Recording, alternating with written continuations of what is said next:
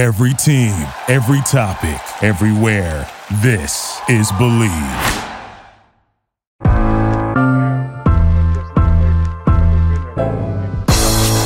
It's the corner where the treats at. Is is this the the passing of the torch, right?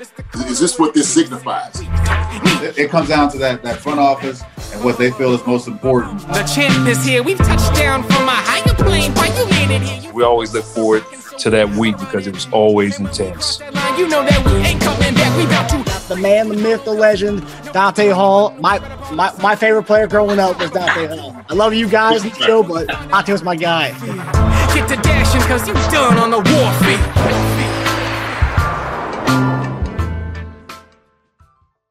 This episode of Chief Concerns is brought to you by betonline.ag. BetOnline is the fastest and easiest way to wager on all your favorite sports, contests, and events with first to market odds and lines. Find reviews and news for every league, including Major League Baseball, NFL, NBA, NHL, combat sports, esports, and even golf.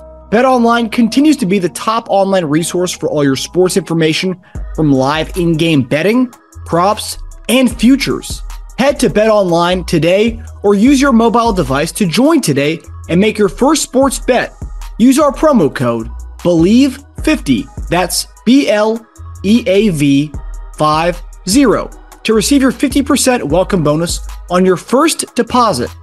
Bet online where the game starts. Hey everybody, welcome back to another episode of Chief Concerns, your post-game show.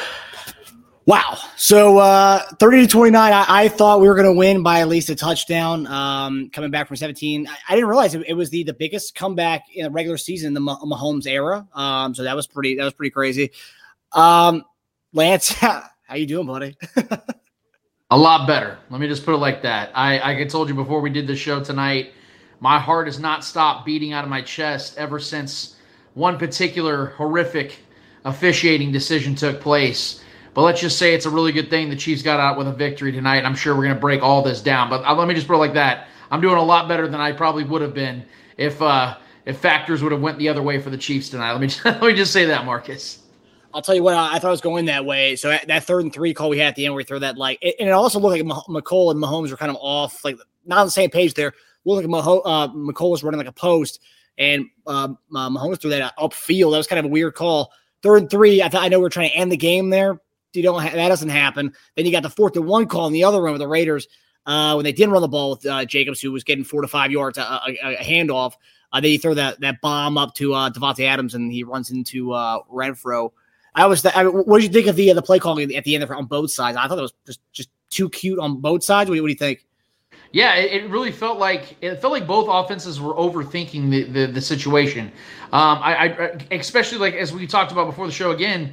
Uh, Josh Jacobs was getting everything they wanted on the ground. It felt like the old days of Clinton Portis just running all over the Chiefs back in the mid 2000s, where you just could not stop him. And Josh Jacobs was unbelievable tonight. I don't know what Josh McDaniels was trying to do. Maybe he was trying to make a statement and justify, you know, trading for Davante Adams. He wants to be the guy in the primetime games to make the big plays, and he was he was making plays throughout the game. But we all know that the Raiders' attack tonight was at its most efficient when they were getting stuff on the ground. And for whatever reason, the Chiefs were getting bullied in the run game. But the first month of the season, they weren't. They were giving up around 65, 66 yards per game, and they got destroyed tonight on that. When it came to the Chiefs on third and three, that that pissed me off so much, man, because you saw that to that to the to the point of Josh Jacobs getting whatever he wanted on the ground. The Chiefs were, were getting a lot in the flats, especially towards the end of the game with Sky Moore, those quick little arrow passes that, that Patrick was throwing to him. I would have liked to have seen something like that, or if you want to make it a little less predictable, do something like an RPO play. But I don't I don't understand the shot put the shot put pass where you're trying to take a deep shot. If, if it's Travis Kelce or someone who's a little bit more reliable uh, on a normal basis, I'm okay with taking that shot in that sense. But when it's your wide receiver three slash four and Mecole Hardman, who's already dealing with a leg injury, I don't think that's the right decision to make. Now, maybe that wasn't the initial call that Reid and Bieniemy threw up there. That may have been Patrick Mahomes just deciding to take that shot himself. Regardless, that was just not the right call at all, man. I think the Chiefs really gave the Raiders second life in that opportunity where they didn't have to. They could have just ran the ball, got a, maybe another couple yards and going for it on fourth and short, and then try to just kill that clock down where the Raiders didn't have the ball at all. I, I, there was just a lot of other ways I would have gone about it. Yeah, we're hearing from Vegas Chiefs fan. Uh, Chiefs should have stayed aggressive on that last drive. I got real nervous when they just wanted to run up the clock. I mean, we're talking on the other end of things. We, we were kind of getting everything we wanted with those little, little bubble screens to uh, Sky Moore, which uh, why are we seeing Sky Moore? I thought Sky Moore was coming as Hardman was hurt. Hardman was still healthy. That's why we did that at third and three bomb to him. Why are we waiting till the fourth quarter to use Sky Moore on such a pivotal drive, and all of a sudden, quarters one to three, I don't see Sky Moore. Quarter four, he comes in, he looks great on the on the on those uh, those bubble screens he, he was getting.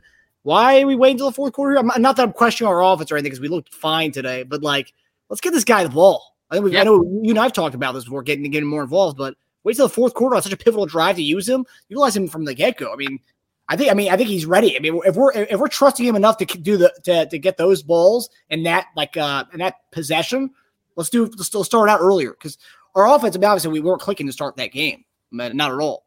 Yeah, and it all, it all starts with the offensive line. Let me just attack what you said first and foremost. I agree with you completely. I think Sky Moore was obviously drafted as early as he was on this team because they knew that they were going to need him throughout this season.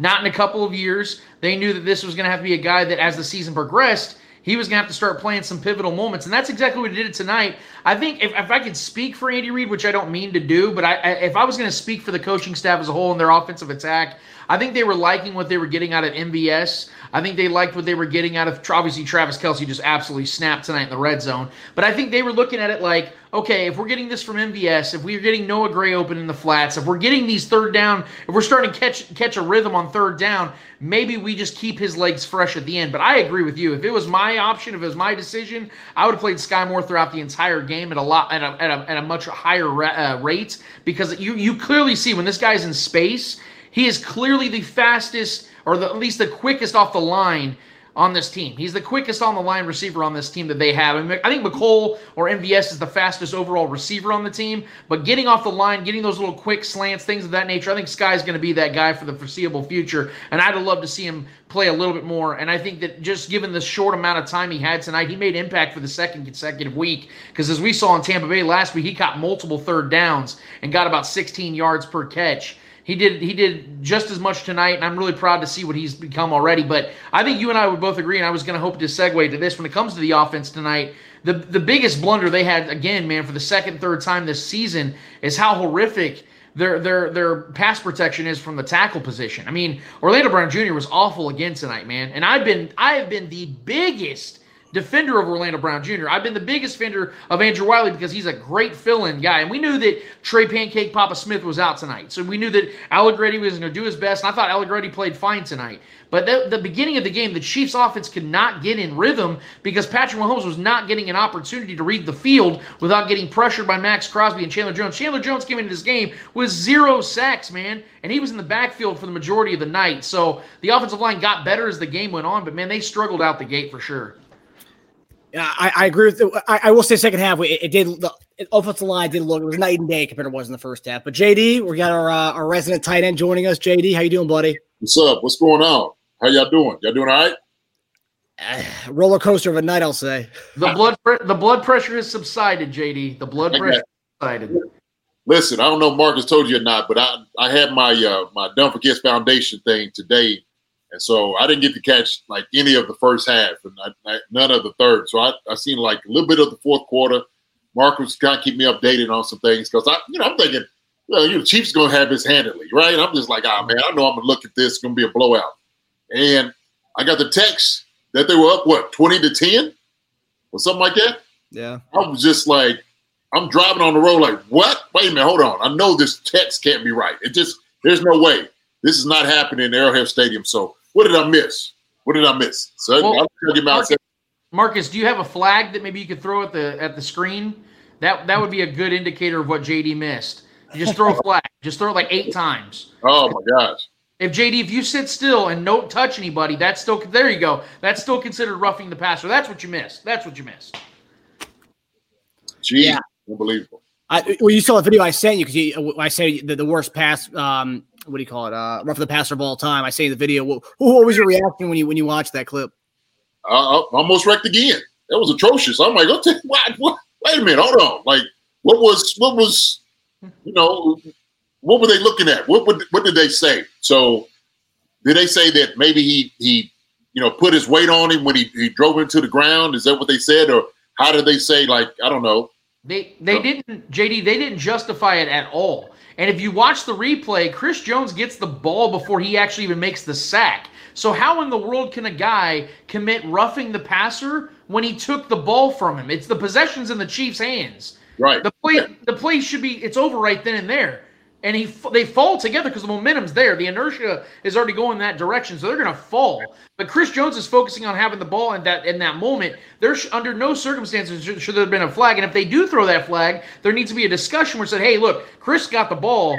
95 had the ball. You got to pick up that flag and say there's no penalty for roughing the passer." But even if there is, even if the flag stays, you have to show us pinpoint a specific piece of that video clip that says this is unnecessary. This is roughing the passer. Because under no circumstances was there anything even close to that man. Is the and it's crazy to me that the two worst the two worst roughing the passer penalties I've ever seen in my life were against Chris Jones. The one in the 2018 AFC Championship against Tom Brady when he flicked his nipple, and then this one when he just simply makes a, def- a great defensive play, strips the ball from Derek Carr, and somehow gives them second life in a 15-yard penalty. It, it makes no sense, man. I, I don't. You know this game far more than I will ever because you've played in this game at the highest level, man, and I can't explain it. So if you can't, I think we have a real problem on our hands, man, at the highest level. Yeah, I, look, I agree with you. I, I think you know, it has to be something like you said, a clear indication, right, on the rules. What you're saying, like, look, this right here classifies as roughing the passer. It can't be anything else in between of that, right? I mean, it just really can't. And, and and if it is, then I think that maybe what you have to do, especially with something like this, you might have to go and review it. We may have to get to that place and say, well, let's review and see if this is actually a penalty. You know what I mean? Mm-hmm. Especially something like that when you're talking about it's going to be significant and you know, and, and maybe giving a first down or whatever, maybe keep a drive going, then it's like, listen, let's review this penalty. We have this point of it. I think in the future, that's what you need to do. But I, I man, when I see that, I just couldn't believe that they actually called that roughing the passer. I, I just, I, I, just couldn't. So, well, today, was the indication of how the game was going, and you know, during that time, then that that was just bad officiating all the way through. I mean, I thought that was that was that would have been a game changing turnover at that point in the time in the game right before halftime. Luckily, we still came away with three points. But I will say today's conversation uh, across all sports shows was that Tom Brady sack that happened yesterday, which they you know called roughing the passer as well. But Colin Cowherd actually brought up a good point. He said, you know, the NFL is trying to you know stop these you know these bad injuries to quarterbacks, right? Yeah. However, there has to be some kind of in between and the college game, for example, with targeting penalties for every targeting call, you know, you guys know that they they stop they stop the game, they do a review on it. So what they're saying, what he was saying was, let's try to adapt what the college game is doing with this rough in the with, with these rough in the passer penalties and do a review on it. Yeah, and see if it is a rough in the passer. I know it's everyone's gonna get mad. Oh, the game's gonna take forever. I mean, but like realistically, how many rough in the passers really happen uh, during a game? One or two, maybe. Yeah. yeah. yeah. Real quick, JD, I know you have I know you have like I said much better view on this, but just from my point of view, doesn't that sound like compensation for your in, incompetent officiating because you're having to review something that to me is very cut and dry. For how long now have we known what roughing the passer is? We've known. Like I know that there's been confusion in the league about what a catch is or what a catch isn't because there's still this nuance and not really understanding what it is in the league. But to me, I feel like there's a pretty clear and evident idea of what roughing the passer is. When the ball is out of his hands, he's vulnerable in a situation, and you take a cheap shot at him, that's roughing the passer. Not when he has the ball in the pocket and you strip it from him and you happen to land on him. That's not roughing the passer. So I, I, I agree. I would like to see reviews, but it's only because of the fact that the NFL doesn't have officiating that we can trust. That's the whole reason. It isn't because it's such a difficult thing to decipher. It isn't because we're common fans here. Well, JD, you're not. You're a former veteran player, but we're fans here. We all can identify what is and what isn't roughing the passer. Why can't these guys who are paid to do this do the exact same thing that we can, which is like properly identify it? I, it doesn't make sense to me. But at this point, we have to look for alternatives. We have to look for solutions. And if reviewing them is the solution, we have to do it. Yeah, because uh, the, the pendulum's swinging too far to the other side. You know, you know, we're, we're going with the, the, concussion stuff. Now we're kind of taking over and like every kind of hit to the quarterback. Well, not every hit because Mahomes gets gets thrown around like a rag doll and they don't do they don't say anything about it. So, uh, um, JD, are, I think JD's uh, feed is frozen. JD, you there, buddy? Can you hear me? Yeah, we we can hear hear you, but your feed is My frozen. feet are frozen. Yeah, no, no, let me try to switch this thing up. But I, but I, I like it, every point you just made though, uh, uh, Lance. I, I really do. You know, and I agree with you. But I mean, it has to be some type of option. We can see these things happening, right? Why is it that these are have these guys are having such a hard time making these decisions, right? So if you confirm with New York all the time when something you know comes up, why not confer with them on you know these particular things as well, right? I, I just think you know that's necessary right now, especially I'm sure New York is sitting there saying like, ah, maybe not. Okay, if I'm disagreeing with you on that, okay, am I giving the, the rest that's on the field complete autonomy when I know that they may be necessarily wrong, right? I mm-hmm. think it's look, you're making a call anyway. And so if that call comes in at that moment, especially in a game like this, there's no reason why you shouldn't look over this. I, I, I don't think that you should at least say, look, let's just go ahead and go with the call that we made, even though we may hear that it's wrong, right? I think we, we need to revisit this. I really do. So Yeah. Um, but I mean, and also I, Raiders fans online, and even some Chiefs fans were saying the the hold that after Matthew Wright misses the kick, you got the you got the uh, JD. Uh, we lost JD's feed there. Uh, he'll be coming back on probably technical difficulties. You know, tw- 2022. We got a lot of technical difficulties. Um, but uh, you know, the, the hold uh on the Raiders, which you don't really see a hold on on on kicks. So obviously, you know, I know NFL doesn't they don't do makeup calls. They don't say they do makeup calls, but know, was that a makeup call? I, I think so. I mean, and a lot of people say we got bailed out because of that, but you could say that they got bailed out for not for us not getting the ball there at the uh, at the, at the fifty, where whatever it was at the time that uh that roughing the passer strip sack. Um, but what did Yeah. you make, what did you make of that uh, that field goal that the holding on the field goal? Yes, I, I agree. I, I mean, if you lo- if you watch the replay, he did hold. But here's the problem: we see that play a hundred times a week, and that doesn't get called. This is the whole entire problem. Oh, JD's back. Awesome. This is this is the entire problem with what I'm talking about when it comes to the inconsistency of officiating. It's not one crew, even though I think that uh, Carl Cheffers is is the worst officiating uh, crew chief in the league. We've seen this throughout the years. Travis Kelce six years ago called him out about that horrific penalty they called an Eric Fisher to James Harrison uh, on the two point conversion Alex Smith converted that would have won the Chiefs a playoff game. That we've seen this throughout time, man. That this guy just is incompetent with his officiating staff on that play. I wouldn't have called that holding, even though it did bail the Chiefs out in a sense. I wouldn't have called that holding call. I would not have called it. But here's the other thing. We have to remember that in the first half, that JD did say he did not, he didn't get to see the first half. They spotted the Raiders essentially 10 points in that first half. It should have been 10 10 going into halftime because of the fact that if we watch that DPI they called on Jaylen Watson, which was horrific, we had Davante Adams pull him into his body. Jaylen Watson did nothing on that to call to, call to call DPI on him, and that put the Raiders on the one yard line. And then you see the horrific, the most horrific penalty I've ever seen on Chris Jones that gave the Raiders field goal advantage to get those three points and put them up twenty to ten to go into the second uh, go into the second half. They were spotted ten points. So as much as we can sit here and talk about that bad holding call, when you're spotted ten points, I think you can live with one bad call. That's just my opinion. JD, at the, at the beginning of the game, what, what Lance alluded to, I don't, I don't, I don't know if you, I don't know if you saw the uh, the play where um, they got the ball at the one yard line. It was a bo- it was a bomb, underthrown bomb that uh, Carr throws to Adams. Adams goes up for the ball, uh, and Watson was right there. Uh, Yeah. it, was, it was Watson, right? Um, Yeah. Watson's right there. Adams goes up for the ball, but he ends up bringing Watson into him, like he ends up like grabbing him and bringing him with, with him. Uh-huh. Uh, they, they call it DPI on that. As receivers, you're supposed to. I mean, you're trained to go up and get the ball. You know, kind of like you know, kind Yeah, of so get it's that contact. So so you want you want to try to force going through the guy to get that that, Yeah. that call, Yeah, right? Because it's, I mean, if he didn't turn around, he's space guarding. him. Mhm. Yeah, I understand that. Is that what it was? Is that what it looked like? Or that's is that, exactly what it was. Yeah, if you watch if you watch the replay, and I know you will, JD, you see Davante. It looks like he's going up for the ball, but I think he realizes he's not going to get it because it was severely underthrown, Yeah. and he kind of bear hugs Jaylen Watson, and it makes it look like Jaylen Watson's initiating the contact, but that is in no way. Shape, yeah, it's in no way, shape, or form what happened. In no way, shape, or form. Jaylen Watson played that as good as he could have. It was not his fault that Derek Carr threw an arm punt and and Davante Adams couldn't make up for it. That's not his fault, and they should not have thrown that penalty. It was an horrific penalty, man. They're removed, man. That's a hey, look, a veteran. He knows what to do. He, he knows Oh, yeah. how to play that game, right? It's like you know, and I'm and what I'm doing is I'm actually playing that I'm getting human error from the from the referees, right? Like I got to try this just to make sure I, you know, if they may call it, may not, but you know he's he's taking a chance to do it. I mean, I, look, I understand that.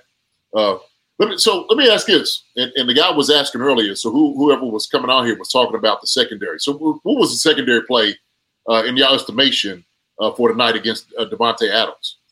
Yeah, so I didn't think that I didn't think the the secondary played very well at all. And obviously, when you're playing against Davante Adams, who is the best single best receiver in the league, you're gonna you're gonna you're gonna get toasted a lot of times. I think as as they said in the comments tonight. But here's my problem: is I don't believe that Spags had a good night tonight. I think Spags set mm. his guys up for failure time. I'm just going to say that. I'm a big fan of Spags, but I am critical of him when I need to be. And tonight I think it's fair to do so because of the fact you have a seventh round pick in Jaylen Watson, and you have a, I believe, a fifth or sixth round pick that's now in his fifth year in Rashad Fenton, who's struggled all season long. You're putting these guys on one on ones against Davante Adams. Like, are you are you kidding me? Like, do you really think that's going to work out for the for your team and benefit your team? They were getting toasted. I understand they could probably do a better job, but when you're one on one against a guy who's in his prime, who's going to go down as a first ballot Hall of Fame wide receiver in this league. I have a hard time believing that's going to work out for you far more than it's not. Now, we did see adjustments in the third quarter when uh, Spags put Sneed on him one on one, and you saw Sneed put the clamps on him for, a, for an entire drive.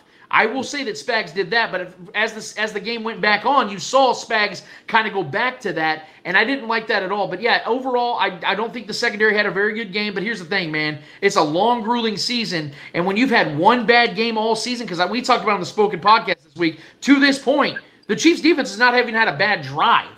This is the first game they've had a bad drive. So I'm going to yeah. give them the benefit of the doubt and saying this was just one of those games where you go up against one of the best that you've seen. It's going to happen, but I didn't like what Spags did to start the game. Mm, okay. Adams only had three catches on seven targets, though. I mean, for one of the best receivers in the game, he didn't get a he didn't get a catch till the fourth quarter up until the. And I, one of our commenters said that he didn't get a catch until the fourth quarter after that second quarter one where he caught and fumbled it. Yep. And then he and he had that that bomb at, at the end, which the which, which yeah, that's that's what I'm saying. Sneed in the third quarter, Spags put Sneed on him. In mm-hmm. that third quarter, Davante was basically a zero at that point. So adjustment. I mean, adjustments were made. I mean, Renfrow wasn't catching anything either. And Renfrow had nine targets and four, four catches in the game. I mean, really, Josh Jacobs was the was the kind of the, the reason why Raiders were in this game. And JD, I, I know you saw the fourth quarter, uh, but pretty much that entire game, Josh Jacobs was getting four yards, fall four forward for four yards all day long. Yeah, he, yeah, he looked dynamic running the football, man. There was a lot of holes in it you're just seeing. Uh, but he, he looked like he's been coming on lately anyway. I mean, what he had like a hundred and something the, the week before against what? Denver. Yeah, he he ate up Denver too. That's contract year, man. He wants that money. Yeah, no, sure, I, I get it. Uh, but kind of going back to the, you know, like you were saying, uh, uh, uh Lance. Uh, if you sit over and talking about like going against, you know, Davante Adams, right? And it's just my my Joe's better than your Joe. And I get Spags might be like, listen, you know what? Let me test these young guys early. Okay. Let me let me challenge you. So if I have confidence in you, I want to see what you can do, right? And it, and, and like you said, sometimes it's just it might just be a bad scheme. If I'm trusting a guy, you know, to to really, you know, drop his cojones and go out there and play your best receiver in the game, what that does it it it molds him to be a much better corner later. Dang, I, I froze up again. Y'all still hear me, right? Yeah, still yeah. hear you. Yeah. Okay. All right. I like that look anyway. but that, I think that's what it is. I, I, think it's just the challenge that he's giving the young guys, right? And just seeing, you know, how well they're going to be able to do against a guy like this, the elite receiver in the NFL. Okay. Uh, so they'll be better for it, obviously. You know what I'm saying? Because go ahead and take your lumps and stuff right now. Learn how to go against a guy like this right now and become better for it, right? So, um, but I, I, do understand that point, man. Like you said, if he's toasting you, like like I heard, uh, you know, we were talking to E. He was talking about that earlier. Like, man, I, I don't like you know going against man on man against you know Davante Adams. Uh, and if Fenton was struggling, then like you said, if Steve comes in, and Steve's like, okay, a much more rangier guy, right? He's got a little bit more in his bag, you know, understanding. He's a veteran player. He understands what he's going against. Uh, you know, then then I like that, like you said, that philosophy of it. But you know, if if Davante, how do you play a guy against a guy like that, right? So if you had to, you know, if this was your druthers, okay, your defense, what would you have done against Davante Adams uh, that first half? For the fourth. Yeah, that's that's that's that's a great question because of the fact that I don't think that I think it's a pick your poison situation. Now, what the Chiefs definitely were able to capitalize on, or at least I would hope they would capitalize on, is the fact that Darren Waller went down early with a hamstring injury, which took away basically the middle of the field.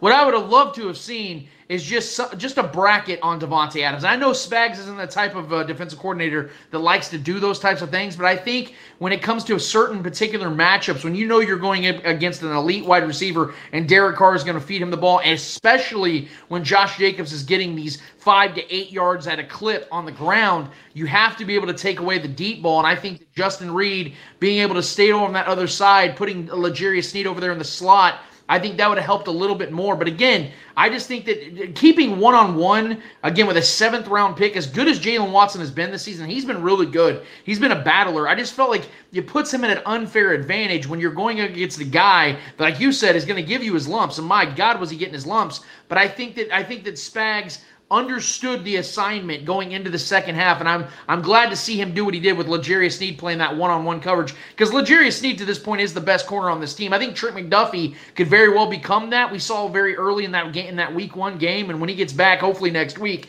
we'll see more of that. But L'Jarius Sneed held, held the fort down when he needed to when he was given that assignment. But I, I just again I don't like the one-on-one, and like Eric, obviously Eric felt the same way. Eric Warfield felt the same way, and that man played corner, so he obviously knows what he's talking about. And that's just the way I see it, man. Is I just I felt like in that beginning that wasn't the right approach to take against Davante Adams. If you're playing a team that has Mike Williams as their number one receiver because Keenan Allen's out, I can live with that because I think you can survive that. But when you're facing the best of the best, you got to set your guys up for better success than that. Yeah, that's good. That's good. Well, what did you guys make of the uh, the running game tonight? Because uh, I think um, we only saw another thing. I know we talked about Pacheco. Maybe the uh, last week was his coming out party. Pacheco got one carry tonight, and that that, that, that was it. I don't really see much from him. He, he, had one drive where he was in, and that was pretty much it. Then we saw McKinnon had that big burst, and that kind of that kind of jolted the offense, got everything going, and then we ended up scoring on that drive. Uh, but what did you make of the run game? I know CH is getting a lot of crud from his from his uh, from his lack of vision, as some as some are saying. Uh, but his catching on the backfield, that's been that's one of the things we loved about him out of college. And he's, I mean, he's doing, I mean, he's doing just that, being our kind of possession guy out of the backfield. What did you kind of make of the running game tonight? Right, well, I'll, I'll start. Uh, I, I, this is the new nickname I'm giving uh, CEH. It's Caveat Clyde because it, he has these games where he'll do something awesome and he'll have a really good game overall. And then all of a sudden, he makes a, a, boneheaded decision where he runs right into the C gap and the C gap is clogged. Or like you saw the, the play when Patrick hit him right in stride and he wasn't even looking back. And that would have been potentially a touchdown pass. Another game where he doesn't mess, he messes up on a play that it was just grass in front of him. Uh, he's caveat Clyde to me, man, and it was very frustrating to see some of those plays. But overall, I thought Clyde had a really good game. He continue. He's he's having his best season so far of his career because he understands. He understands that Pacheco's coming. He knows that Pacheco's coming. And Pacheco, I don't know, I can't explain what happened. He got that one rush. I think he got maybe two yards on the play. It's and after zero, that, it was zero in the in the in the in the, in the stats. It says he got zero. zero. I think okay. got one yard on it, but yeah, it was it was nothing. It was a cloud of dust. And after that, you saw it nothing. And I, and I believe that was in the first quarter, if I'm not mistaken.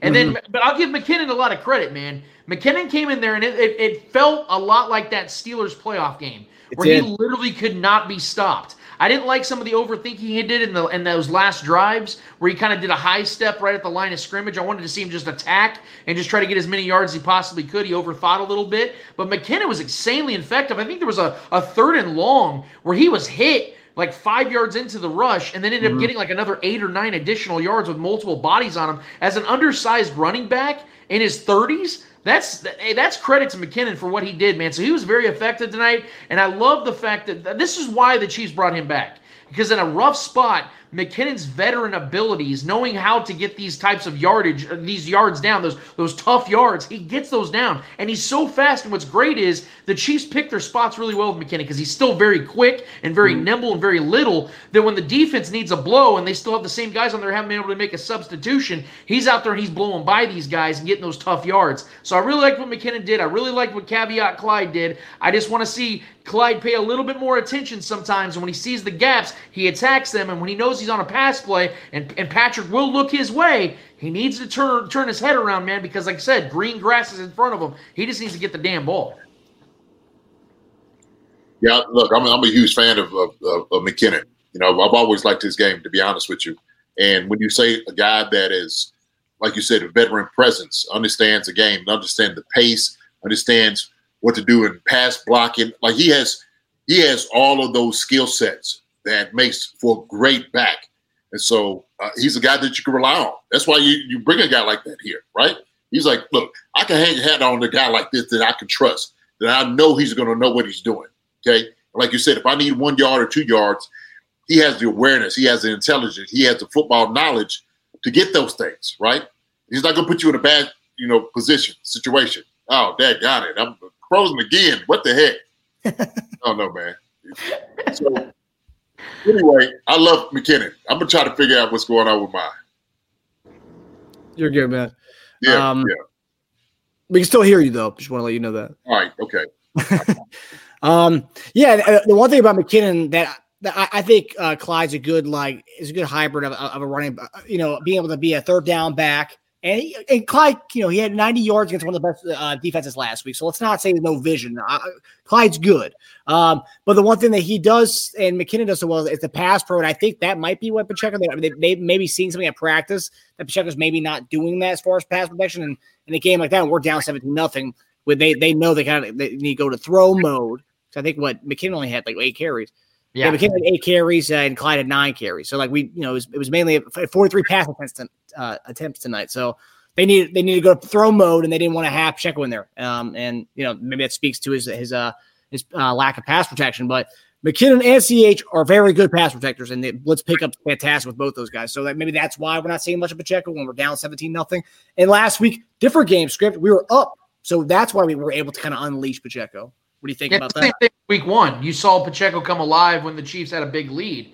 It's because they knew, hey, this kid's going to run angry. This defense is totally down on themselves. He's just going to humil- humiliate them. And I think this was just a vibe check tonight from Andy Reid and the coaching staff as they saw that I think McKin- this is a McKinnon night. And we knew coming into the season this was going to be a running back by committee. We knew that Clyde was going to be the guy that gets the majority of the looks, majority of the snaps. But it was going to be a running back by committee because all three of these guys have an ability to bring something to the table at any given time. They all have three different styles, though. And I think this is one of those games where McKinnon made more sense for the offensive attack, like you said, with the pass pro and getting those abilities. Because the offensive line was struggling, man, like I said. And Patrick was getting hit. He was he was getting rattled. And I think there's a couple times where Patrick may have gotten some happy feet. So I think Patrick, you saw a few times that McKinnon was running the chip on the right side, protecting on Wylie's side of the offensive line to extend the drive for Patrick Mahomes, give him another look so he can get his second and third reads. And it worked out. I think Andy that, that's praise to Andy Reid. That's praise praise to Eric Bieniemy for recognizing that and putting the veteran McKinnon in there and letting him when, whenever he's effectively getting the ball in his hands and getting those extended uh, extending the drives or just protecting Patrick Mahomes' blind side or front side. He was doing it all, man. And I, I got to give McKinnon a lot of credit and give Andy Reid and Bieniemy a lot of credit for recognizing that and putting him in there for the instead of the rookie Pacheco. Yeah. And I, I gotta agree with you, K, KSU 1989. Um, that, that was one of the things that we thought we going to see a lot more going into the season. That they throwing to the CH out the backfield, something we saw in Loyola Meta College, and we are seeing more of that. As Lance alluded to, it is his best season so far, and we are we are utilizing more like the CH from LSU.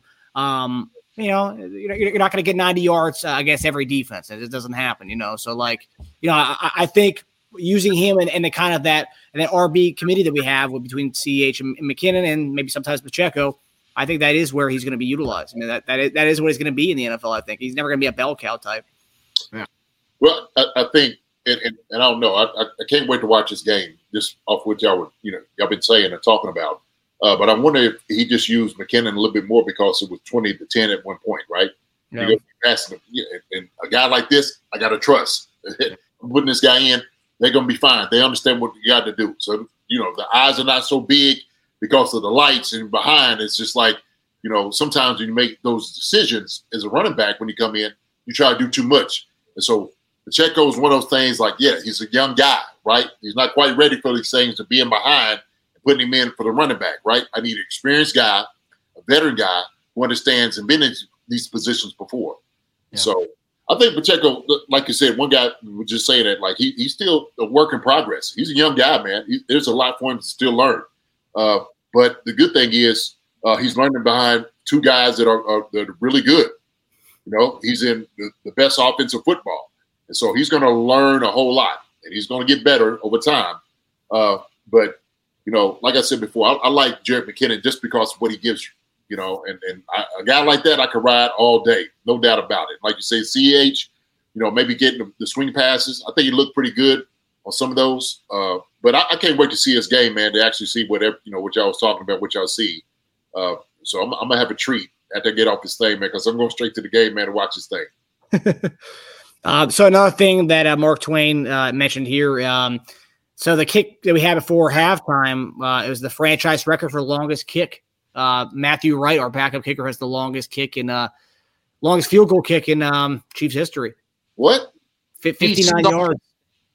He sunk that thing. JD, you're going to love it, man. And it was at the perfect time because the crowd, I have never heard Arrowhead that pissed off in my life. I've been yeah. to 190 Chiefs games. I'm over exaggerating, but I've been to a ton of Chiefs games and I've watched even more on television. I have yeah. never heard Arrowhead that pissed off. And when he saw him make that kick, because I felt like everybody was kind of like, well, we'll see what happens. We'll see if he makes it or even gets close. And he saw, I mean, he cleared that thing by three or four yards, and the crowd just erupted, man. It yeah. was awesome to see, dude. That was awesome to see. And who would have thought some some guy that just walked on the team a week and a half ago or whatever it was comes in here and sinks a damn near 60 yarder in, in Kansas City and sets the record. It was it was great, man. It really was. You gotta be kidding me. Wow. I, look at this. Man, this thing is just filled with all type of morsels in I can't wait to get on this game, man. Seriously. You know? who, who, whose record did he surpass? Was it Butker's? What's that? whose record? Whose uh whose field goal did he surpass for the franchise record? Was it Butker's? I would think so. I mean, I know I know Butker hit multiple around that that distance at SoFi, but I don't know I don't know about Arrowhead. I don't know who set the record there, man. I know Pete Stoyanovich hit a few 50 yarders, uh, 50 plus yarders in Kansas City, so it could be. I don't know, man. Old Petey. Yeah. yeah. It, it definitely wasn't Morten. Morten, Morten was a lot from like 40 to 44, though. He was a lot yeah. from the, from the short distance. Mort, Mort was on his 30th year in the league. for, man. But it was consistent. That sucker was good. Huh? Yeah. Hey, clutch. Yeah, right? did, did he have the single bar? I think he had the yeah. single bar. That's my guy. Okay, it was it was Butker with 58 yards. It, was, good call. Good call. Yeah. Um. Yeah. I mean, so Lance, I, I guess before, before we go here, I mean, what so I've seen a lot of people saying here on our chat and on Twitter, and and also after Thursday night, I even said it too. Stephon Gilmore was a guy that we had interest in in the in the offseason. and that was a guy that, w- that we looked at. We were interested in him. We obviously we didn't get him, um, and he looks great with the Colts. Is that something that we need to look? I know we drafted a lot of young guys. We brought in a lot of young guys. We got a first rounder that we haven't seen yet, but I feel like we still need a veteran out there. I know you know Sneed is that, but Sneed kind of a Swiss Army knife, plays all over the place. We kind of need that, that that that DB, like that that that, that veteran cornerback, and we don't have that. And we know we're gonna have our growing pains. We're gonna take our lumps in games like this against Davante Adams or Mike Williams. Um, is that something we should have, in retrospect, in hindsight, gone after a veteran guy, DB? Yeah, see, I, I wanted to see the Chiefs exercise that because I think go obviously going into this draft this season, we saw Brett Veach's um, tendencies. He doesn't go after cornerbacks early in the draft, and then he goes and gets McDuffie in the first round, trades up for him no less. So it kind of flipped the scale as to how Brett Veach attacks the, the cornerback position. So I think this this team has been showing us more and more that when McDuffie gets back, that's what they believe is going to be the answer to that position. But I, yes, I would very much kick the tires on bringing a Bashaud Breeland or something like that that's familiar with the system just to add that depth presence to this team. But honestly, I'll be real with you. I think where the Chiefs need to attack bringing in veteran presence is on the defensive line because now we saw Turk Wharton go down. I, he was immediately called out for the game. I don't know what mm-hmm. his injury was, but he was hobbling off the field. Hopefully, he's not gone for a long period of time. We know that Turk Wharton's a very effective player for this defensive line. Mike Danna is still banged up. I don't know when he's coming back. It feels like forever ago since he got hurt. I think it was the Chargers game at the very end. And I, I would like to see the Chiefs go after uh, was it Brian Burns, I believe his name is, from the Carolina Panthers. I know that they're going to do a fire sale very soon. I know the Bills are looking at Christian McCaffrey. I know there's other guys on that team that they're going to try to push out there to try to get some draft picks. They have none right now, and they need to rebuild their team. Uh, I, I, would like to see the Chiefs go out there and get a guy like that on a one year deal. I know the Chiefs don't have a lot of cap space. In fact, I think as it currently stands, they have the least amount mm-hmm. of cap space amongst all teams in the league with around $500,000. I would like to see the Chiefs make a move like that because I think once you get that pass presence, that pass rush down, or at least more effective, I think that the cornerback position is going to look that much better, regardless of whether you have a ton of veterans or a lot of young guys out there, which the Chiefs mostly do. But these young guys have looked really good this season, so I'm going to give them a lot of credit. Yeah. And I think when McDuffie gets back and puts that glue back on those receivers and sticks to their hips, all of a sudden the cornerback position is going to look a lot better, and you're not going to be facing Davante Adams each and every week. So we'll we'll take that with uh, you know like uh, my guy JD said here, man. You're gonna you're gonna face better Joes sometimes, man, and that was that was the case tonight. But yeah, kick the tires on Bashaud Breeland, somebody like that that understands the defense. Bring them in, get some depth in here, but more importantly, I want to see defensive line get padded up a little bit. Yeah. I mean, speaking of, speaking about guys we kind of kicking tires on and, and, and saying names, uh, it, when I was watching the Ravens play, and I was looking at JPP. I was like, "Dad, God, that sucker look that sucker was looking good." Yeah, you know. So yeah. Nah, look, I, I get it. I, I, I, do. I get. I get having a, you know, veteran corner in here and having this presence, especially in the young secondary, uh, is one thing that you would definitely benefit from. Uh, and, but I also, I, I, like the fact that you have young guys who are your challenging early, right? I mean, let them grow, let them grow right now. And so, if you you know developing guys at the same time, that way the communication is there, right? You know, you, you're keeping everything consistent. And so, it's almost like uh, uh, uh, Nazir was saying. He was just like, man, look, all these guys are in together, communicating. They learn how to grow together and play together. And so, when you're doing that, then it's almost like you you have an incentive to make sure that other guy doesn't fail, right? And so it's like, look, hey, look, we're all here growing together, and so we all going to challenge each other to get better. And so whatever we have to do, whatever we need to do in practice, whatever we need to do in games, what we need to do as a unit to get better, that's what we need to do. And so I, I like the, the the the young, the youth movement on this team uh, in the, in the secondary because I think these guys are man, they they're just making us stars. That's what I see. I see the ability. It's there, and it's just uh, you're, you're almost there. When you crack the code, you're all. I mean, seriously, it's going to be nasty. It, it, will absolutely be nasty. And so, uh, I, I, don't know how many yards Davante Adams had, but that one he caught over the middle, uh, over Cook, and uh, uh, who was that? Was that Watson on the outside too? Was it Jaylen? So was it? You got two young guys, right? Yeah. Davante Adams give you almost like a double move. You know, it gives you like the little hitch, and, it's, and he's gone.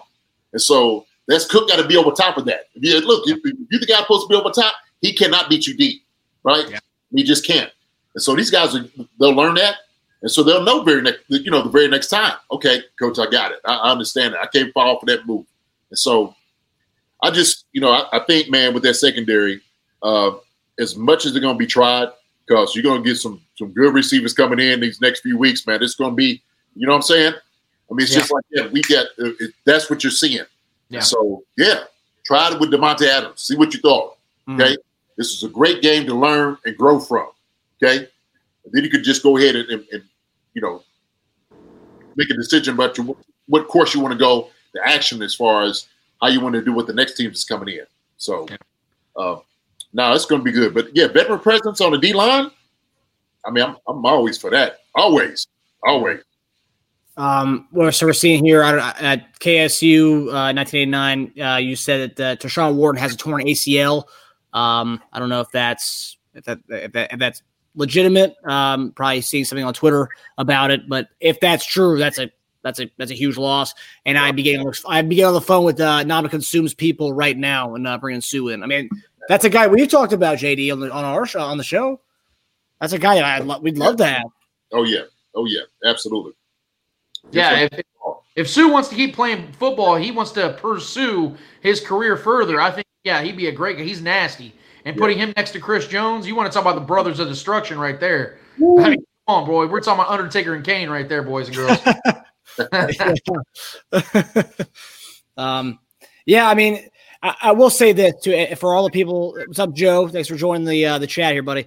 Um, I will say to have the young guys, and this is what we talked about uh, on the on the show before. JD is the having the young guys in there, kind of getting that experience. By the, we knew this was going to happen. That's what happens when you have young guys. You're going to get the growing pains. You're going to have the lumps. But by week ten, week twelve, these guys are kind of already they, have got they've gotten it. They, have taken the, the, the lumps and the bruises, and they're kind of they're right they're ready to go. You know, trial by fire. Um, and I mean, yeah, we, and I'll say three catches for De- Davante Adams. I know we ended up putting Sneed on him, but three catches on on seven nine targets. I mean, that's that's pretty. I mean, it's pretty good. Yeah, he had two touchdowns on those, so three for one twenty four. Context matters there, but you know, he went the went first quarter and then didn't get a catch till the fourth quarter at the end. I mean, I don't know. It's just it's a fact that they're 124 yards and two touchdowns. Yeah, that that, that does kind of suck. But look, man, I, I, don't think these guys are shaky. That's a, that's a good thing I like about it. They have confidence back there, right? You can tell when the guy's a little shaky back there, unsure of himself. Like, uh, you know, these guys like shoot, like you know, yeah, I missed this one. I'm gonna go get the next one, right? That's kind of what I see mentality wise. It's like they like the challenge. They you know, look, and I'm sure Spags is like, look, I don't care if you make a mistake, right? If you're trying to do the right thing and make a mistake, that's one thing. We can live with that. You have the ability. You know, that's the thing about it. You got the skill set. You're good enough. And so when you have guys who are hungry, like I said, who have this understanding about what it is that they're looking for challenge wise, I agree with you. About week 10, man, hey, they keep their mentality where it is and understand and just learn the game and the spacing and stuff, they're gonna be all right, man. They're gonna be all right, right? And I think I think a lot of it has to deal with who's rushing the patcher up front, right? That that's the pressure. Get the pressure on them so these other guys can eat. You know, don't don't leave these guys on the island all the time if you're not getting the pressure up front, right? And so we know that it's synonymous on being successful on the backside is having somebody up front to make sure that you get errant throws, you get some things that's off time and stuff like that, right? And so uh, I, I, think that's you know with a young secondary taking the lumps early or, or doing these challenges. Mm-hmm. I like where the guys are mentally. I just think that they have a lot of confidence that they're playing, even though it might not look pretty all the time, right? I just think that it will come to fruition later on that these guys are just going to be good. Yeah, I agree. And, and real quick on that, uh, when I, I, remember months ago before the start, season even started, and we saw the way the Chiefs built their defense going into this season. It was the opposite of what I anticipated. I was expecting the Chiefs go all pass rush and just get a really nasty front seven. Now the front seven's been pretty good, especially when Willie Gay's been in there. Uh, but I mean, I think Nick Bolton is one of the ten best linebackers in football already. This guy is just absolutely nasty. Boom Bolton is what I call him. Guy's just booming everybody out there. But the, you you clearly saw that Brett Veach, in my opinion, uh, built this defense to be more like the 2013, 2014, and 2015 Seahawks, where you had this incredible, incredibly young, I might add, secondary. Now, I'm not saying they're going to become Richard Sherman. I'm not saying they're going to become Earl Thomas and Kam Chancellor and these guys. But I think they have a chance. And yeah. it's because of what JD just broke down. Is these guys are getting baptized by fire. They're all playing together in unison. And they're all extremely talented. And the biggest point that I that JD just alluded to is the moment's not too big for them. Not one single time have we seen this season where Jaylen Watson looked like he was just, oh, I'm a seventh round pick. I can't do this. Or Bryan Cook's like, oh, I'm a mid round pick. I can't do this. It never ever looked like that. It hasn't looked like that. And I can't imagine it's ever going to look like that because you see the confidence they've already exuded in their early stages of their career. So I think it's only going to be up from here. I don't want to sound like an overly optimistic person, but I can't help but be that way when Brett Veach has been crushing ass in this in the last few drafts that he's had. I mean, 2018 was horrific, but after that, it's gotten better and better and better and better each and every time. And I think these guys are going to pay dividends for this defense. Oh, they already are. But as, as it gets colder outside and it's going to be harder for these offenses to throw the ball, I'm telling you guys right now, I think these dudes are going to be making big plays for this defense. And I think JD's 100% right, is that sometimes games like this are going to galvanize some folks. And I think that's what you're going to see from these guys very, very quickly as the season progresses and I'll, and I'll say this uh, talking about you know putting these young guys out there earlier on the season you look at our first five games you got cardinals they were without hopkins but they had hollywood brown who's you know one of the fastest receivers in the league uh, you have chargers you got mike williams who you know Watson had to play up against him. He kind of got dominated for much of that game. And what happened? He ends up making the, the game, uh, the, the, you know the game changing interception, pick six. Colts, yeah, Michael Michael Pittman. Um, okay, and then Alec Pierce, who's, who's a solid rookie. Yeah, he starts showing up. Yeah. And then uh, Buccaneers, Mike Williams, of course, and then everybody else they had. Julio Jones came back, Godwin came back for that game. Um, and then tonight, yeah, Davante Adams didn't have Waller, but you had uh, Renfrow. So I mean, like these guys are going up against good receiving uh, groups so far this season. So like you know, and then next week at Buffalo. So like it's gonna it's gonna continue. I mean, I would say it's probably the toughest stretch for a group of young guys to go against as far as receivers wise. Mhm. Pretty tough stretch of, of receivers to go against. So, I mean, yeah, they're, they're, they're going to take their lumps, of course, and you know they'll be, be- they'll be better for it. Yeah. Yeah, I, I, I don't think I don't think the game plan. uh, I'm looking at what Jalen Banks is saying right there. I think Spags has dialed some different things up, you know, especially against Buffalo, right? I mean, the thing is, you got to come at Josh Allen. The thing is, you're going to make sure, you know, Diggs don't kill you. Gabriel Davis had a, a monster game the other night, right? Uh, McKenzie, he's showing up every once in a while when you see him. Uh, but I think if, if you get those guys and you just get the pressure on uh, uh, on, on him, on Allen, then you you'll have you, you know that's your game plan. You know, switch it up, some combination coverages, you know, some pressures, right? I mean, you get pressure. Make sure you come at these guys so he's not being able to see it. Okay, so I think if you do that, man, I, I think you'd be, uh, I think you'd be all right against uh, against Buffalo. So uh, they got a lot of receivers. I mean, like across the board, that you know, guys that go hit their head on on the goalpost, right? So we, we kind of got embarrassed a little bit with the secondary we had last year in the playoffs. Uh, ain't gonna let that happen again. I don't, I don't think so. You know, so uh, sometimes If, if you think about it too, guys, real quick, this might be the perfect game how it went for for the Chiefs before a game like this against Buffalo.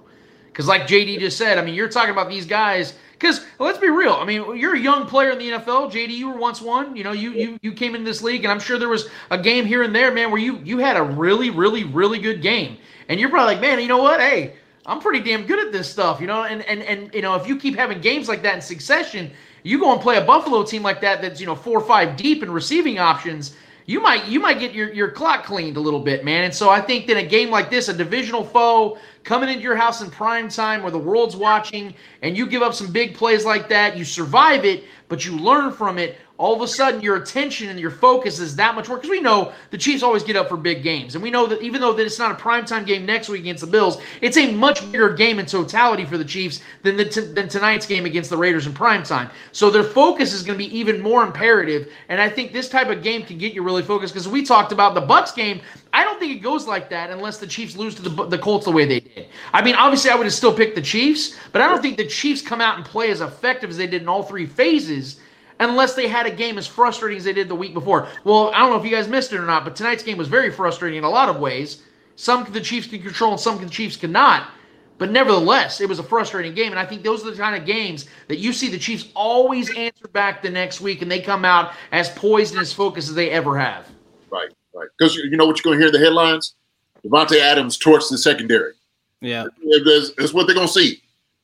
So they're going to be like, "Oh, hold on, wait a minute, no, no, no, no, no, uh, uh no, we got we, we, we got to change this narrative right now. Let's challenge ourselves to make sure this week coming up, it's not going to happen. So, hey, let that be both, you know, more material. Let it be. Okay, these young guys are up for it. I think they're up for it. So, yeah, let's, let's get it. Uh, so uh, one last thing, uh, I know we talked about a lot of different things, but the receivers is a big topic right now on the on the chat.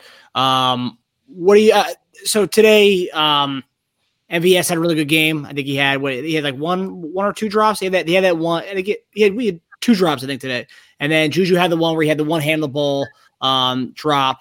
Um, so people are kind of surprised that we're not really seeing much from Juju. I think a lot of people expected more from Juju um, on the season so far, but I mean.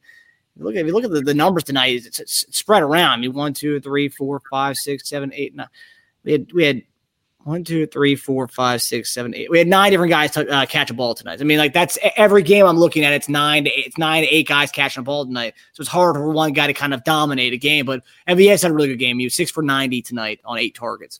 Um, Juju, I mean, yeah, he's not giving the big numbers I think a lot of people thought. Um, I think somebody said here, I think I'd rather have Mark Bowricker right now over Juju. What do you, you think about? What do you think about JD? You like that? Over Juju, you're talking about two good receivers, man. Look, and I, am gonna say this: we look, we knew this. We we knew that the group collectively was to be a good group. We know it was going to just be one guy that's to just kill you. That, that's that's not what this thing was to turn out to. I, I didn't expect that. I expected, yeah, MVS, okay, Juju, Hardman, all these guys are going to hit you over the head, and we still tight ends. I mean, you still got Travis Kelce, man. I mean, shoot, come on now. That's going to be your number one receiver. We knew what that was going to be. And so when when you got a guy, a gunslinger in the back, and you have this type of offense, multiple guys are going to get the ball. That's just what it is. And I, look, I'm gonna be honest with you. I, look, I, I play fantasy. I didn't take none of these guys in the draft in my fantasy. I, I didn't take them because I knew they were gonna have like just you know monster numbers, astronomical numbers. I just knew that Yeah. it was going to be spread and peppered around like it should be, right? And they do a great job of doing that. And so, yeah, I, somebody said, yeah, the, well, the wide receivers didn't score. Well, Travis got four touchdowns. We scoring, we scoring points. Be happy with that. I don't care who scores. I don't give a daggone if you give it to, you know, I don't know who, you know, the kicker. All right, you let him score. Hey, we scoring points. We're getting wins. That's what matters. And so, as long as those guys contribute, they might not contribute with having five for 120, okay? But you may have three for, I don't know, 40 yards, whatever it may be. And another guy might have it two for 26, you know, four for this. I'm fine with that. Moving the football and you win uh, uh, football games. That's all that matters, okay? The W's and actually moving forward, okay? So, I look, I'm not looking for Juju to get 120 catches this year. Hey, if he ends up with 60, you know, fine. And MVS got 45, and you know, Hardman's got, you know, 42, and you know, all of that's what I'm looking for. That's fine. Mm. Collectively, it should be a good year. Yeah. Where all the guys getting in touch with. I- I'll say this, and it might sound like a cop out, but I, I- I genuinely believe it. It's like it's like this. I think the Chiefs view their wide receiving uh, depth chart a lot like a lot of teams view their running back depth chart, where it's a running back by committee. I think it's a wide receiver by committee, and I think that's why Patrick Mahomes prefaced the season by saying that. I think he meant that 100%. And I do believe we get caught up in two things, in particular in Kansas City. We get caught up in fantasy, like JD says. You know, people want to see the fantasy football numbers each and every week because it's what we've become accustomed to. It's what we know. You know, we love seeing the Justin Jefferson stats. We love seeing the the guys that are putting up 16, 1700 yards a season. That's not the reality here in Kansas City. And furthermore, for the last, you know, since 2016 all the way to 2021, Kansas City had a game-breaking Hall of Fame receiver in Tyreek Hill that put up those numbers on a mm-hmm. normal basis. That guy's no longer here. So this offense had to adjust on the fly. And I think the guys like Juju Smith-Schuster and MVS are doing the right things at the right times. And furthermore, man, we got to give Patrick a lot of credit here because I believe this is the fourth time in five games that he's gotten a ball, a reception to nine different receivers in a game. I believe this is the fourth time in, in, in five games. That's insanely effective. That's insanely efficient. And quite frankly, that creates a massive headache for defensive coordinators. Imagine being a defensive coordinator on a week, having a game plan for Patrick Mahomes, period, but knowing that you have no idea who he's going to beat you with. You just know that he's going to beat you eventually. You just got to try to figure out a way to let him beat you less. And with Travis Kelce having, I think it was like seven or eight receptions for less than 30 yards, but it still had four touchdowns, that just tells you how wild this offense is, man. It's just such a, a weird collection of, of talents and, and, and opportunities they put together. And if, you know, people talk about how, you know, everybody wants to be the Patriots dynasty. Well, people also have to remember the first three championships the Patriots won, they had guys like Troy Brown and Deion Branch as their receivers. It wasn't like they had guys out there that were getting 14, 1500 yards a season. Tom Brady was making situational plays, situational throws, and their defense was making big plays, and they won Super Bowls that way. Patrick Mahomes is clearly better than what Tom Brady was the first seven to eight years that he was in his career. And these receivers are better than Troy Brown and Deion Branch. No offense to him, but that's just the facts. So they're in a much better position than they were even back then, and it, you saw the Super Bowl results are there. This team is going to be just fine, man. I hope people don't use this game as, as some worry because MVS, man, for the second straight week has made some big, big baller plays, and him and Patrick Mahomes have connected. Juju, I still think he's on the come up. I, I think he's still dealing with that knee and shoulder injury. Don't want to make excuses for him because he's got to bring that ball down when he went up with one hand. I want to see him make those types of plays, but Juju's a long term type of guy. You're going to see in week 13, 15, and in the playoffs, he's going to make some big plays for this team because he's too damn talented, and Patrick Mahomes likes him too much. And quite frankly, Andy Reid likes him too much because two years ago, he's sending him pictures of the Lombardi trophy. You know they got plans for this guy. It's just a matter of when, not if. Yeah. And, and I I will say this Deion Branch and Troy Brown were good receivers. Hell yeah. They were good. They were Hell good. yeah. But yeah, everything you say, I agree with you 100% on that. I, I do. I do. I like that, you know, uh, wide receiver by committee. No doubt about it. That, that's a wonderful way of saying it, truly. Um, last question before before we go, you know, kind of talk about the receivers aspect, and this is something we for over the last since we started the Chief Concern Show, we've always talked about in the offseason when receivers come, like we don't sign, they end up signing elsewhere. We're like, why are they signing with us? What, what, what is that? Are we seeing now? I mean, obviously at the time we had Tyreek for the last, you know, for the, for the majority of the show, but are we seeing now the reason why receivers aren't signing with us? Because, like, let's say they sign a one year deal, like Juju, for example, he signs a one year deal.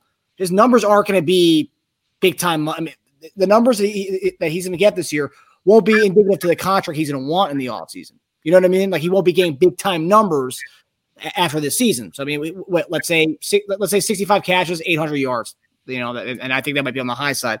Let's say that's a number. He's not going to get big time money for eh, from elsewhere. I mean, do, do, you think that's a reason why the players, big time receivers, weren't coming to us and signing with us? Well, and uh, obviously using us as leverage, like, oh, I'm, I'm thinking about going with the Chiefs, but they actually weren't going to come to us. They're just throwing our name in there. I mean, I, I, think coaches evaluate you on what you do on the field, right? Even if you catch 65 balls, uh, if, if you're open and they know you're still a good receiver, you still get money, right?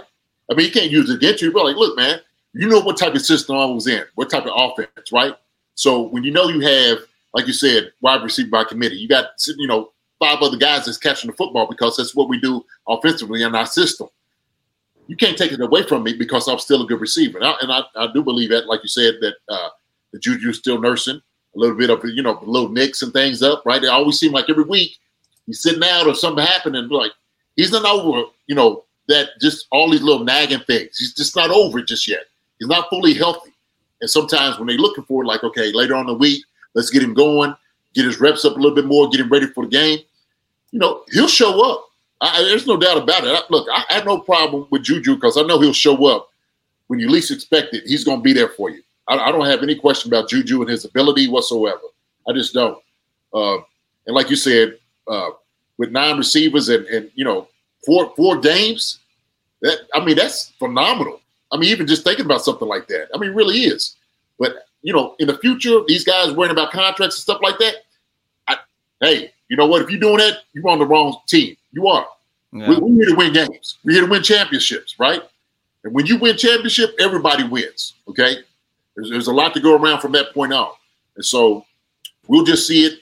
Coaches evaluate it, scouts evaluate it, what you did with the system within the system and within the game, how it looks. Uh, almost, uh, and I'll say this uh, because I was thinking about a team. Now, I'm not saying we're not this team, but it's like when you have uh, Mark Andrews throwing the ball to him. He's the number one receiver in, in, the Ravens, right? He's getting the ball more than anybody else.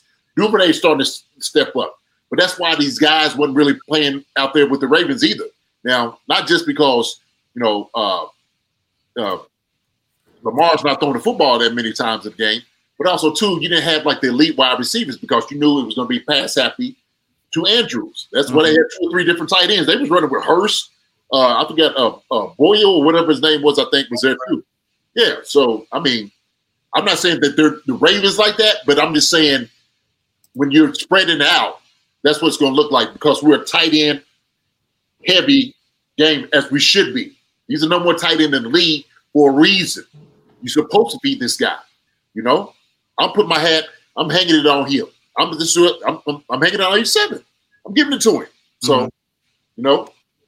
Yeah, to answer your question uh, directly, Marcus, uh, when it comes to receivers maybe not wanting to come here to Kansas City, I think I think there's a lot of context to it. Um, uh, if you look at the league right now, wide receivers are cashing out, man. I mean, you're you're seeing guys going to teams. It doesn't even matter what the the the structure of that team is. These guys are out there making bank, and and, and you know, God bless them for it, man, because these guys are out going out there getting generational wealth for yeah. their skills and, and what they can bring to a team. And I I could not be happier for these men to give their families that opportunity that most of these guys probably did not have growing up, and their families didn't before them. So it's really good to see. But here's the thing about Kansas City, man, is that you see a team like the Chiefs have success like that. It's naturally an attractive place. The thing about the Chiefs, though, is they've made it very evident that with, with the Tyreek Hill situation in particular, like, look, we're willing to pay somebody. We're willing to pay it 25, 26 million a year. Like the Chiefs were definitely in the market to pay big bucks. But when he wanted to extend that and add to it after the Davante Adams trade to the Raiders, the Chiefs had to eventually say, look, we have to hold a standard.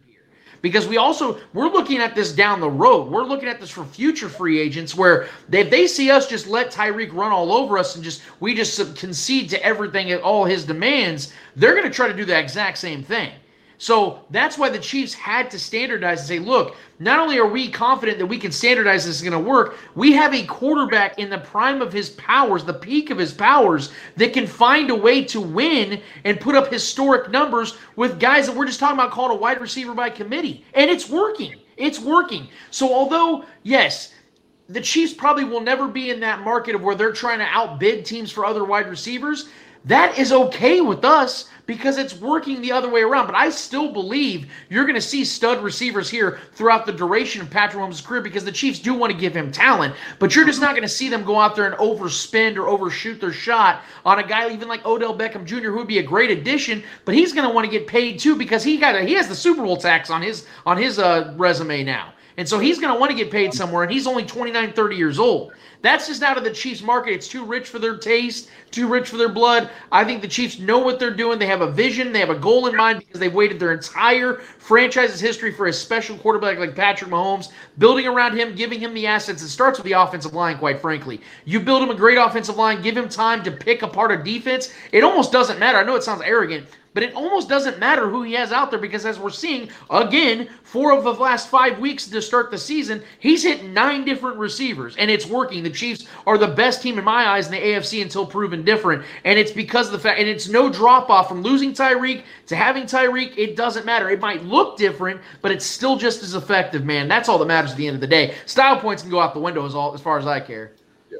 So, so quick, quick question to you both. Does Odell Beckham uh, Jr. does he work here? Yes or no? What do you think? I'll, I'll real quick, Marcus. I'll say this: the skill set does fit, but here's the problem: is that Andy Reid's offense is so particular that it's going to take him seven, eight weeks at least to really become that fluid, effective receiver. But he's so skilled, I'd be willing to give it a shot if the money made sense. Only if only if the money made sense. But if he's asking for fifteen to twenty million dollars Uh, hey man, best of luck. Go to go to another team. Go to a team that's probably going to win seven games this year because those are the only teams that are going to really overshoot their money like that. I, I think I think he would, and I guess after seeing the whole Josh Gordon thing, how that whole thing played out, like the, the playbook aspect, and obviously that he never really got got the grasp of that up until you know this past off season. But how? Not to say that Andy Reid's playbook is so much you know much more complex than Sean McVay's, but from the, the jump in the LA from his first game, he was getting targets and getting like three catches a game. And I can't see that playbook being any more or any less complex than Andy Reid's playbook. So I mean, like, can you kind of explain that to me, JD? Why you know he was getting he was getting targets and catches right away for in that in that system, and he'd only been there for like, like a week. Yeah, I, I, I, and I do believe that. I, I do believe it may be similar. I don't know if uh, the complexities of it you know, maybe the wording, maybe I, I don't know, philosophy wise, the difference between those two, right? We just know that both Andy and McVay are offensive geniuses, right? And, and they're going to put guys in a position to make plays. I, I think maybe part of the problem would be uh, when you bring a guy like that here, uh, who who you who you leaving out? Will you worry? Will you deal with the ego? Is it will he have an ego when he gets here? Like you said, is the money right? Is for him to come and say, "Hey, you know what? Hey, yeah, I'll take another you know, somewhat uh, reasonable contract to come in and win another championship. You know what I'm saying? Uh, I just, me personally, I think maybe part of the problem is his health. Is my question. Yeah, that's that. You know, shoot, ACL, and him coming back. I mean, it's no, I don't know. That's a good. That's a that's a good point there. Gordon was catching TDs with the Seahawks and Pats right away, and they came here and couldn't figure it out. I mean, is that is that more is that more to you know the playbook aspect that their their playbook is not as complex than ours? That was that, that was the McDaniel system and uh, who was the uh, OC up in uh, Seattle at the time. Um, I think that was Schottenheimer at the time. Mm, I, I, I, really, I really do believe it was, uh, it was, it was young Schottenheimer that was their offense OC when Josh Gordon was up there, and they ran a very basic. That was yeah. what Russell Wilson was pissed off about is that they weren't running anything that was schematically. They were calling it archaic, basically. They were calling it very archaic, where it was old school run first offense. So yes, I understand that. My my point though is I just think that Odell's going to want to come in, come into wherever he's at and be the star figure, and that's just not going to happen in Kansas City when you have Travis Kelce already being that guy. He's the bell cow on the receiving option. I would again clarify here: if the Yeah. Chiefs sign OBJ, they find a way to fit him in the cap. I'm going to be happy about it because mm-hmm. the dude's insanely talented. I, mm-hmm. I trust Andy Reid and I trust Patrick Mahomes. They'll find a way to figure it out. But when it comes to style, again, McVay and Andy Reid have a very different style of offense in my eyes, from what I've seen. They. They like, they- yeah, McVay plays a different style. So I think Odell fit that system really, really well immediately. And you saw that pay dividends. Could it work here in Kansas City? Yes, I'm willing to give it a chance. I just see the way that most guys that come in come into the, come into Andy Reid's offense, they don't usually come into it and just start hitting the ground running. It usually takes the time. Even Tyreek Hill and Travis Kelce, back when they first started getting getting getting going in the in the Andy Reid offense, it took them a couple years to really become who they were. Now they were younger players, obviously. They weren't veterans when Andy Reid took over. The point though I'm trying to make though is that you you you've heard it throughout the years. Man, Andy Reid runs. I mean, Patrick Mahomes before the game was breaking down the non-technical plays. And it was like a 15 uh, uh, term uh, call that they had, and like, oh yeah, let's keep this not technical. And it was like 15 words. That Odell Beckham to me is a guy that probably is going to have to take some time to learn that. If they do it, that's awesome. I just I just don't see it happen. I think he's going to want to cash out. If he was still chasing a ring, I could see him coming to Kansas City. He got his ring, man. He got his he, he got his glory. Now I think he's trying to get that last big paycheck, and I don't blame him, man. So okay, so I- I'll speak it in terms like this. So part of that would be terminology, right? That he has to learn. But number two would have to be uh, what you're trying to do offensively. And so what I see what the Chiefs are doing, uh, you know, you were saying archaic up there with Seattle, which highlighted what Josh Gordon could do. It's the same thing like Allen Robinson is not doing out there right now with McVay, right? Yeah. Same thing. Well, how come he's not getting the ball? Well, he's not in that traditional offense that Allen Robinson, that, like they run with this guy. Mhm. Okay. And so you're trying to take, I always said this, you're trying to take this square peg and put it in a circle. That's what you're trying to do. And it's tough for a guy like that, a long, lanky guy. It was, it was hard for Josh Gordon to get down here to learn, man, sit in a hole, find a window, you know, move your feet if you're not open initially. And that, that for a big guy, it's Yeah. different. It's different, especially if you're not playing like tight end. Tight end it's like you roam the middle. That's what you're supposed to do. You're supposed to find a hole in the window as a tight end. Wide receiver, it's a more shiftier, smaller guy offense. I've always said that. It's Mhm. it's the same way, but I don't think he used uh, the difficulties what Andy does as far as like with his motion, you know, with uh, uh, uh, the creativity as much. I think Andy, what he does, man, is just, you know, when he when he's doing that terminology, it's the motion, everything, the window dressing that goes in with it. I don't see uh, they don't do it out there in LA. They they just don't, you know. So they said he did, he, he didn't take away from Kupp. Well, yeah, he didn't. But who else they had? Man, Jefferson wasn't really doing nothing out there, right? OBJ, it was perfect for him. It- that- he's that type of guy, right? He's the small guy, finding windows, finding holes. That's what OBJ does. So, it worked out perfectly too when Robert Woods went down with the ACL. yes. Uh, that was right as the, uh, OBJ signed like the same week, so that fit perfectly for him as well. Mhm. How come? How, how come Robert Woods ain't necessarily making it all the way down to Tennessee? Right? Why? It's just- Well, yeah, that's a Tannehill problem, I think. that too. That too. Right?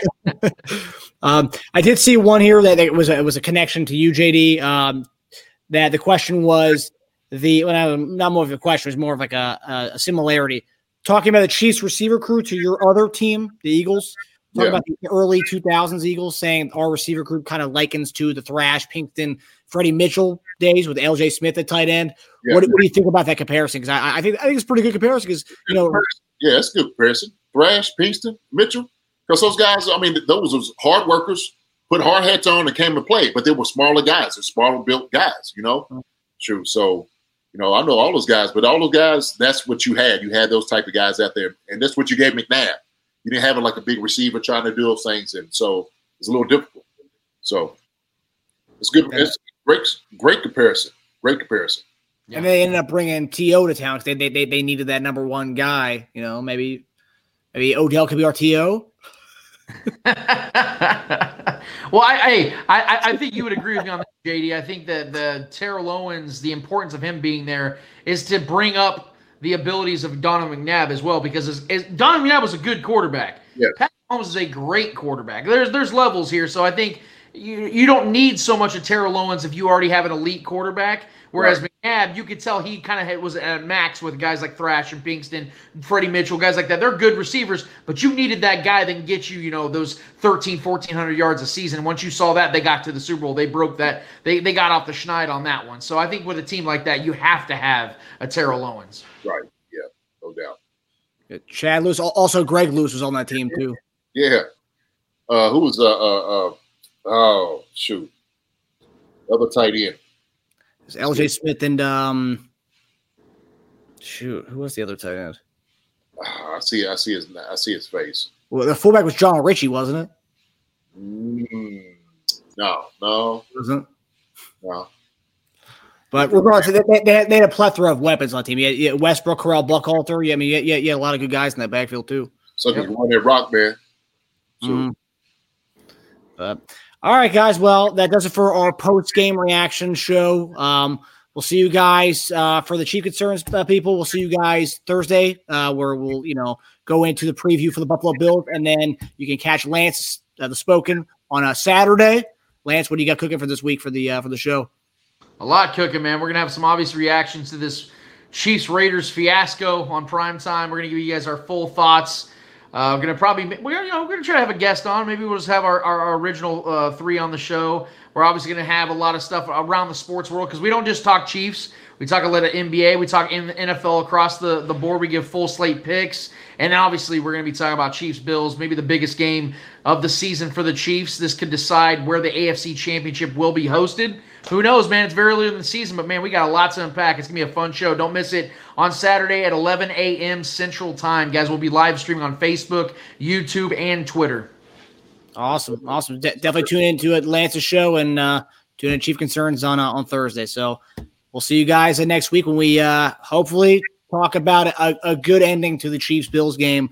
Um, hopefully not as much of a, a roller coaster like tonight or the last time we saw the Bills. Um, I'm hoping for a you know a victory that we know that we won from midway on in the fourth quarter, like so we don't have to like be up and down all, all, all night long. So I need, I need to keep my my hair black, not not no gray hairs. bring them on, baby. Bring them on. Bring 'em on. So, boys is ready. All right, guys. Well, we'll see you next time. All right. Appreciate y'all. Love you guys. See you guys. Hi, everybody. Thanks for watching. Subscribe here to get the latest from the show. Also, be sure to check out the best clips from Chief Concerns. And if you prefer to listen to the show, subscribe and follow us on Apple Podcasts, Spotify, and anywhere else you get podcasts. Thank you for listening to Bleav. You can show support to your host by subscribing to the show and giving us a five star rating on your preferred platform. Check us out at Bleav.com and search for B L E A V on YouTube.